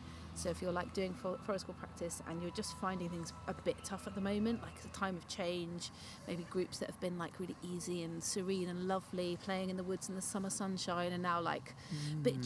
jangly, a bit tricky. People are working through some stuff. I found it so helpful to have these like two words to anchor to, which isn't necessarily how you feel at the start of the day, but it's how you want to be as a practitioner. So, so one of the days this week, my words were serene and calm, and yours were like I in I was oh, control. in control and productive. Yeah.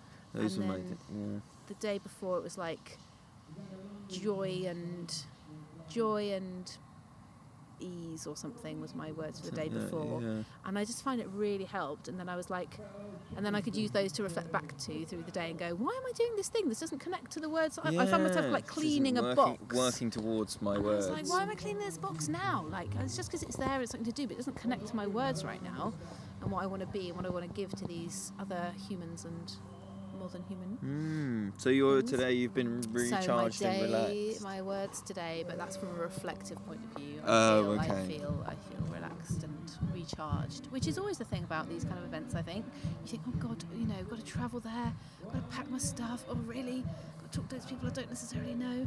And then actually, it's like you said, a different type of rest.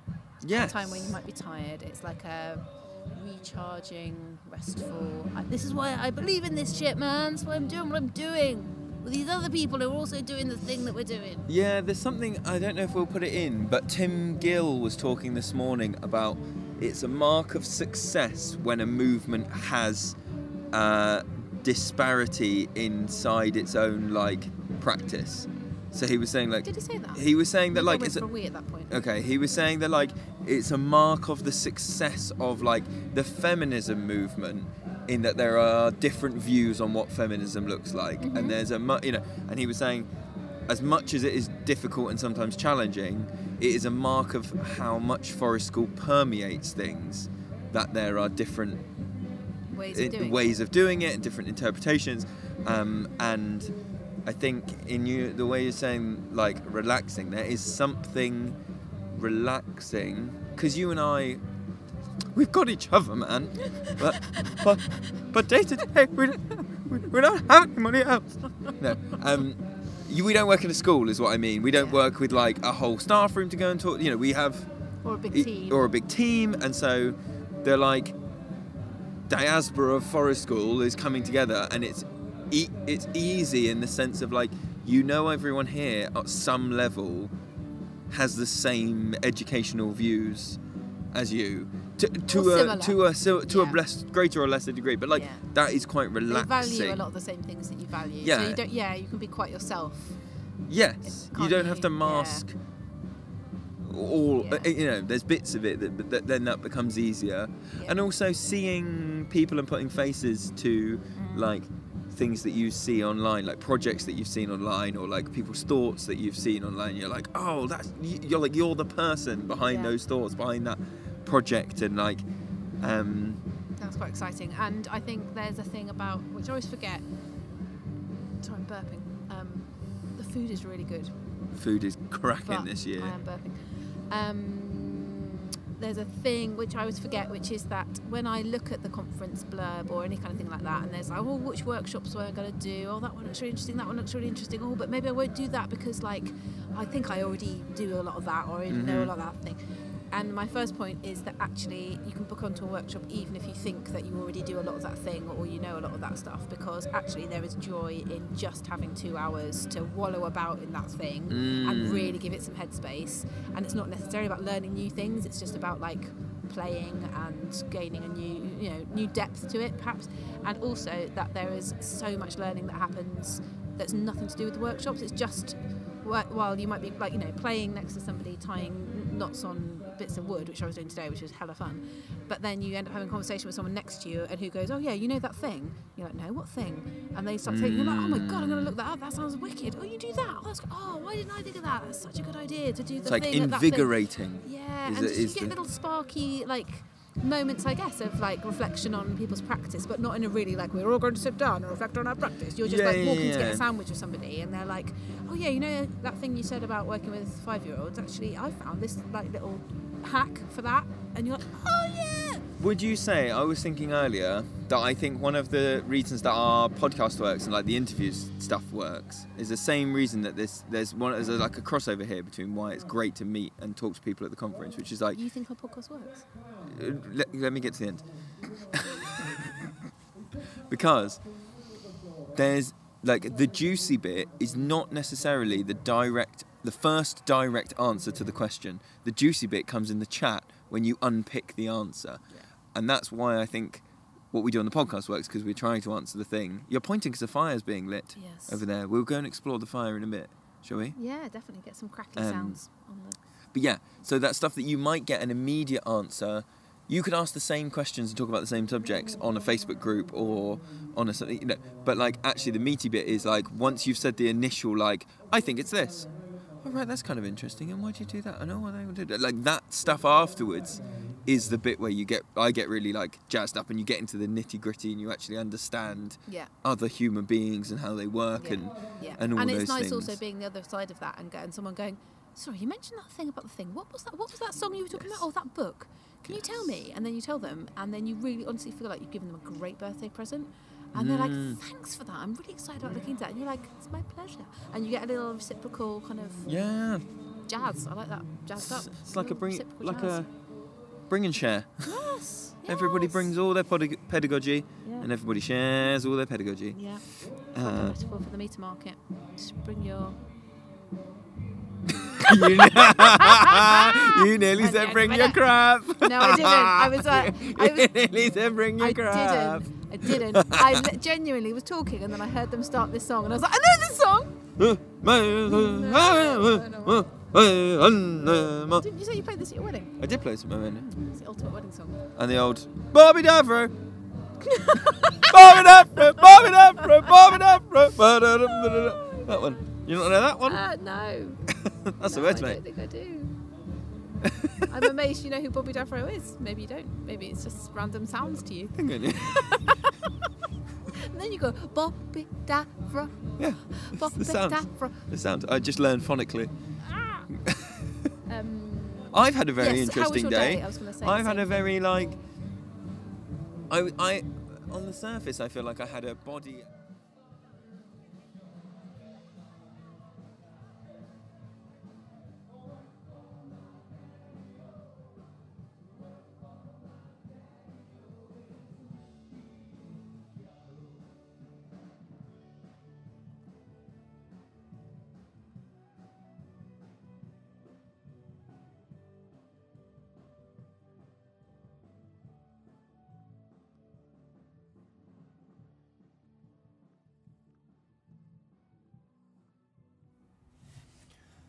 So, last up, we've got a recording of uh, Sara Knight's speech, which she delivered on Sunday morning.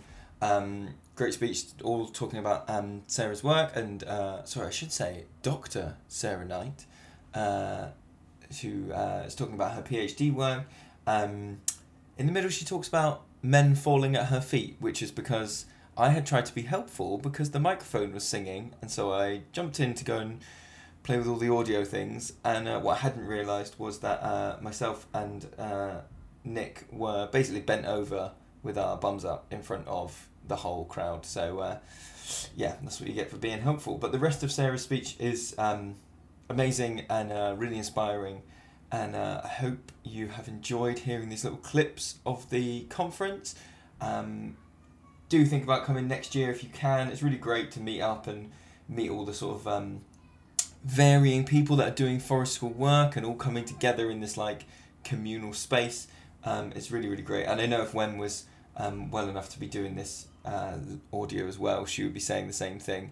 Um, and I wasn't there, but I want to say a special thanks to whoever somebody sang to Wem. Somebody came up to Wem and started singing her Song Wars song. Check it, check it, check it again. And uh, she was beside herself with happiness. She came up and told me, and uh, yeah, she was very very happy. So um, yeah, think about coming next year. It's cool, and uh, yeah, enjoy this speech from Sara, and I hope you've uh, enjoyed the whole thing.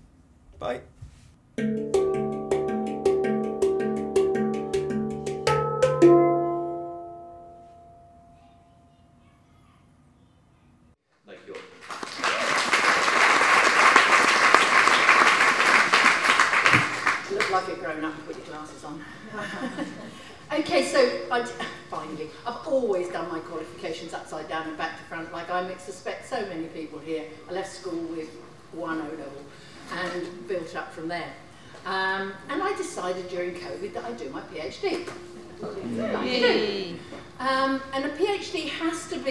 Original contribution to knowledge. You have to work out something that nobody else has worked out before. Um, and I did it by um, PhD by prior publication, which meant going back over my publications for the last 10 years and contextualizing them with other people's writing and drawing out from them what it is that I hadn't picked up the first time when I scribbled them, which you can do. Um, I have to say it's not the easiest method, but it's the quickest method of doing a PhD. So, um, what I've done, I've looked at the, the lessons that I learned, and there's a lot of rich lessons that I'd like to share with you. Um, and that's why I've called this talk Back to the Future. Nick said, is that about DeLorean cars? No, it's not about cars. It's not about sci-fi. It's about looking at back at, at what I've done and what the lessons are for the future. So first lesson, none of us would be here today if we didn't think that everybody benefits. This is too loud, isn't it? Because it's singing slightly. Okay, okay. Singing. Um, yeah, I, it's un, but it's unlikely to be embraced by policymakers and educators at a higher level without hard evidence of benefits from a strong theoretical foundation. We've got the evidence. You look at the lists of papers in the history tent, there are loads of people who have collected evidence um, from the benefits of forest school. It's not helped by the fact that some researchers call what they're looking at forest school when it isn't, and some people who are looking at things and don't call it forest school when it is. For example, I asked Tim Waller way back when he and I were both working at the same university why his paper, The Trampoline Tree and the 18-Headed Monster, didn't reference forest school. And he said, oh well, all the forest school sessions I've seen, the teachers have told the children what to do. My session, what I was observing was free play. Now that was before the six principles were agreed, and I think that's a big difference. But it does mean that if you are reading papers, think wide, then work out whether it's actually references what it is that, um, it, it, whether it applies to you or not. So um, some researchers, researchers in their papers have made strong theoretical links, um, not all of them.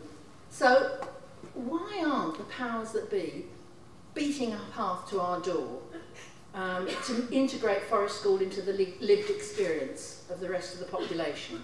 Well, in part, it's to do with the nature of the research that we do and the way in which policy is developed in the UK.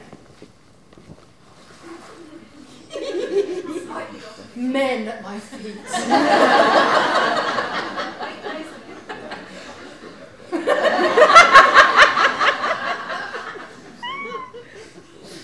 so I've experienced some of both, um, including contributing to a policy breakfast at the House of Commons.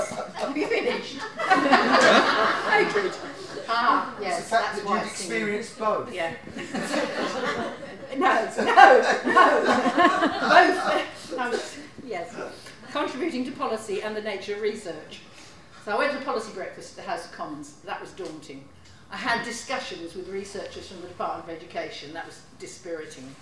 Um, policy is, on the whole, developed very quickly from easily accessible data that fits the general trend of a government, in power. That doesn't help. Anything that doesn't conform to that direction of travel needs numbers. Lots of them. Which are typically found in sciences where researchers, largely but not exclusively, undertake quantitative research. Quantitative key in the word. Um, and we don't tend to do that. You just look at the paper that Richardson and uh, Professor Richardson and his colleagues from the University of Derby produced in 2020. Um, the numbers in that are phenomenal. It's about nature connection, so it has relevance, but it's not about forest school.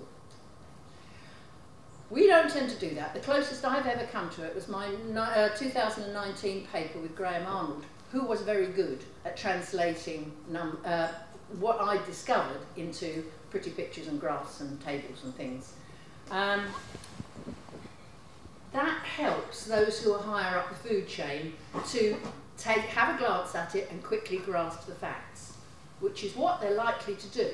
They'll glance at the figures and then they'll pass it on to a minion to develop a paragraph in a white paper or whatever it is. So it's got to be instantly accessible if it's new. It doesn't matter if it's not new, and I'll go on to that in a second. If you read most of our research, it's qualitative. It's case studies. It's records of projects.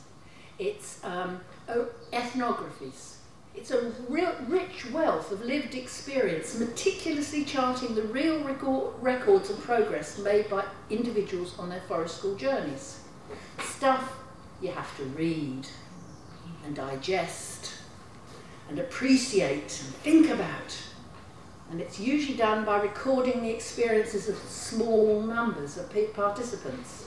So not easily counted like buttons, and not very many buttons when you can can count them. That's why Nick has been slaving away to get an app developed to enable all of you to record and dump the data where postgrad people who are doing their masters, their PhDs or whatever, who are also forest school practitioners, and there are a number in the room here, um, can access that data and create something that enables us to set out the pretty buttons in nice patterns so we can influence the policymakers. It's not to advocate abandoning the aforementioned rich data, because that comes into play once the supertanker of state policy has turned. We need both, but we need numbers first. Point one. What else is missing, and what my thesis set out to do very much, is to present a coherent overview of the relevant theoretical perspectives and synthesize them into a credible theoretical framework. Sunday morning, and I can say that sentence. One key I do believe is um, in doing that is interdisciplinarity. In my search for the complete theoretical framework for Forest School, I've read work by academics and researchers from a wide range of disciplines philosophy, education, psychology, health, art, sociology, theology, biology, etc., etc. All contribute valuable insights into why we do what we do. I've explored their different and separate ideas in my writings, but I concluded that it's when these ideas come together that the whole is greater than the sum of the parts, as Aristotle once said. Spoke to himself. By contrast, the papers I reviewed in my thesis sometimes have a degree of multidisciplinary perspective in them. And that is each person is still looking at forest school through a single lens, but they are talking to each other. Um, if they, if they are only looking through a single lens, and most research is just from one lens, it might be education, it might be um, PE, it might be all sorts of different things, they tend not, the researcher tends not to value the aspects of the practice than, than another person would. So an early years practitioner might be looking at the way it encourages language development. Um, a PE teacher might be looking at the way it increases um, people's physical abilities, all sorts of things like that. But they don't look at each other's perspective, and so they miss bits. They miss bits of the importance of the philosophy. They might miss out the, the psychological and biological value of attachment that can only come from experience that takes place over time. I think that's a key one. Um, a guy called Burton, who was researching in, in, in the medical concept, uh, concept, context, thank you, um, produced a paper with colleagues in 2019 where he called this multidisciplinary convergence insufficiency. It's a lovely term. It's a term that's actually borrowed from ophthalmic medicine, because where your eyes don't work properly, you don't see things clearly. I think it's a lovely idea. So he proposed a complex systems theory in which collaborators from different disciplines undertake a process before they start their research to align their thoughts and ideas and, and discuss the different perspectives before they actually start a body of research. That really looks hard. and I haven't tried it yet, but I do think it's way to go. I can think that, that, that we really produce some really rich research that way. Um, if we could converge our research in Forest School, the, fighting, the findings could be really powerful. For example, you've got Dewey with experiential outdoor learning, Piaget, Vygotsky and Bruner in education, Foucault in philosophy, Hart from playwork, all say similar things about the benefits of people having agency over their own experiences. And if you mix up theories about attachment from Wilson, from biology, from Winnicott in early years, Harrison in geography, Wattchow and Brown in outdoor adventure learning, Jung um, from psychology, we find that humans and the planet are healthier if we feel an attachment to a natural place that is in turn part of our self-identity. We could look at other themes like that. They'd be susceptible to a similar approach. Um, maybe the relevance of trees to human well-being, the role of play in personal development, the central importance of engagement with issues around sustainability, the importance of nature connection, all of those things are susceptible to that. So in my head, the theoretical picture of forest school resembles very much the wood wide web with the tree of forest school being nurtured by the nutrients of a rich uh, mycorrhizal network of interdisciplinary research and thought. This gestalt image creates a more complex and complete picture of forest school and its place in the forest of outdoor learning. I think it's important at this point, juncture, to point out all trees are lovely, all trees have their place. And so it is, there are other trees in the outdoor learning forest that all have value and a role to play. When we first came together to form the National Forest School Group in the early noughties, we did so under the umbrella of the Institute for Outdoor Learning. We were the Forest School Special Interest Group, just one of many special interest groups. They're now called professional communities, and where those communities do not want or do not have the resources to become independent, in the way that the FSA has become, they are still under that IOL umbrella, just as the nature premium um, movement is now. And indeed, we still contract IOL to deliver some of our admin tasks, and many Forest School members are also members of IOL, particularly those whose outdoor tra initial training was in other areas of um, outdoor learning. And there are overlaps, obviously, with bushcraft, but with other trees in the forest. And just as trees can share micro, mycorrhizal nutrients, so can we. So if you find that your practice aligns with a different tree in the forest, accept that. Be proud of what you do. All the trees have a role, be they environmental education, field studies, bushcraft, horticulture, earth education, adventurous activities, da da da da da. Call it what it is. Don't try and squeeze what isn't into forest school. Um, be proud of what you do. Forest School adheres to the six principles, and if you haven't got those tattooed on your soul, please do so immediately. they represent the collective heart searching with the Forest School community of a hu- in a huge project, started in about 2010, went through to about 2012. Um, to, working to, together to decide what it is that we do in our sessions, which are all so very different, but that enable us to deliver very similar outcomes regardless of who we are and who we're working with. It was an extremely powerful bit of collective soul searching by a community that had grown from the roots up with no imposed top down definitions. The six principles were not imposed, they were debated and agreed. And the bottom up nature of Forest School is a great strength.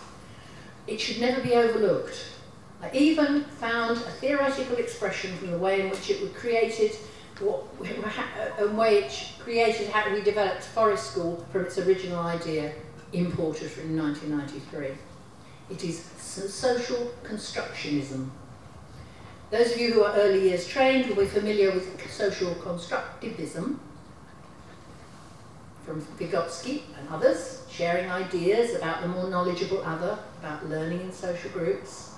And that is where knowledge is socially constructed by more able others, sharing, leading, instructing consciously. Social constructionism is more of a subconscious process, where gatherings of people who share the same goal unconsciously align um, their, their shared knowledge and experience and make assumptions that become true through their debates and usage and practice. So when those of us who met together in the late 1990s and early noughties, we had all been interpreting Forest School in our own individual ways, according to our own prior knowledge and our experiences. And we met in this funny little church hall in Birmingham under the auspices of the Forestry Commission, who were very, very supportive at the time. And in those um, meetings, we, while we debated the national framework we wanted to achieve, we, at an unconscious level, we were sharing and aligning our belief systems about Forest School. We had made assumptions, and through our discussions, we then made those assumptions a reality. And since then, we've had conferences and regionally and nationally that continue this process, like today, like this weekend. And more recently, the process has been extended to webinars and online fora. We come together, feel to a greater or lesser extent part of a tribe. Um, we overtly share knowledge, skills, stories, and covertly continue to shape and mould what Forest School is and what the FSA is. So recognising the importance of social constructionism and an interdisciplinary approach to research has really informed my thinking about the origins and the development of Forest School. Forest School has been co-constructed over 20 years by practitioners, including myself, into a new identifiable way of working outside. Together we developed the six principles and they capture the vision of Forest School that's still relevant and referenced today. Can see it in, in the papers from 2020, 2021, listed in the history tent. And we are getting tantalisingly close to being able to evidence that when all six principles are integrated in a forest school setting, the outcomes are greater than in a comparable setting where one of them is not being adhered to. A quick overview gives us a clue as to why this is the case. Exploring the disciplines of psychology, anthropology, biology and human development will give us clues as to why the long-term principle is related to attachment and all the benefits that accrue from a, a, secure sense of identity and belonging, to brain changes, neural pathways that take time to myelinize and shape our patterns of behaviour. This whole area of attachment and how it feeds from early years to outdoor learning together. It's really fascinating me. Um, one I'd like to research further, and I've been speaking to two people in the room just now who are about to do a master's and a PhD on very allied subjects, which is just great. The more data we get out there, the better. Um, I feel I've only touched the surface of a well of fundamental truths around that area. Then we get on to trained leaders who have both the knowledge and the skills needed to work with their groups. They've been through a rigorous process of equalising their skills. Teachers learn about bushcraft, forest rangers learn about home and human development, etc. And like driving a car, that is enough to make you safe in the woods. Ongoing CPD will develop your understanding and skill set and turn you into a good forest school practitioner. While not wanting to exclude those who cannot work in deep forest, we acknowledge the spiritual and psychological power of the interaction between humans and trees. It's no coincidence that every major faith on earth has a tree in its story somewhere. Fortunately for the very young, even a small clump of trees is very impressive. Educational philosophers from Socrates to Pestalozzi, Dewey, Piaget, Vygotsky and Bruner, other pioneers of play work such as Huizinga and our own Bob Hughes agree that being person-centred, person-centred processes create the best community for being, developing and learning. The learning is much more likely to be holistic, rounded and complete if we hand the locus of control to the participants even if it requires conventionally trained teachers and instructors to sit on their hands. or better still, invited, participate. Closely allied to being person-centred is facilitating risk-taking. Risks appropriate to the participant, the location, and to the skills of the leader, which is usually more critical than the other two, uh, but skills that will develop resilience and confidence. The six principles help synthesize pedagogical and practical approaches originating in different disciplines to create an interdisciplinary foundation for forest school in the UK. They wrap round the differences like the bark of a tree, holding it together. And um, this binding together ensures the quality of forest school delivery and thus the achievement of those identified outcomes, which we've got the evidence for. In my last chapter of the thesis, I drew conclusions about the importance of forest school as an intervention for a modern multicultural society post-COVID and in a climate emergency. Recent research describes the emotional and cognitive benefits for engaging with a natural space over time. In a post-COVID world which is also dealing with a climate crisis, having a strong connection to nature will give uh, forest school participants a greater sense of well-being as well as more determination to act to preserve the planet. The need to promote pro-environmental behaviour by connecting people with nature is relevant both for their well-being and for the health of the planet. Forest school practitioners embrace a natural connection that sees humans as part of nature, not separate from it, addressing the problem of what Kahn called environmental generational amnesia. In addition, I view the purpose of education as about sustaining the individual, society and the planet, and forest school as an effective way to do that. This is closer to the worldview of indigenous cultures who are more likely to recognise that deep interconnectedness of all life. And I won't even touch on the socio-economic pressures heading our way this winter. Lent is not alone in suggesting that focus of modern society needs to be more on GNH, gross national happiness, and less on GNP, gross national product. The World Happiness Report is produced annually by an offshoot of the UN. Consistently places the Scandinavian countries in the top 10.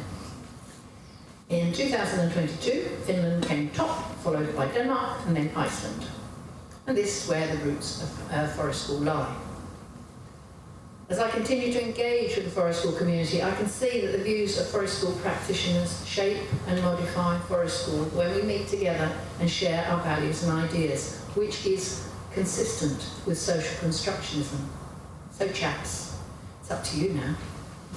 Over to you to shape the next 10 years of the Forest School Association.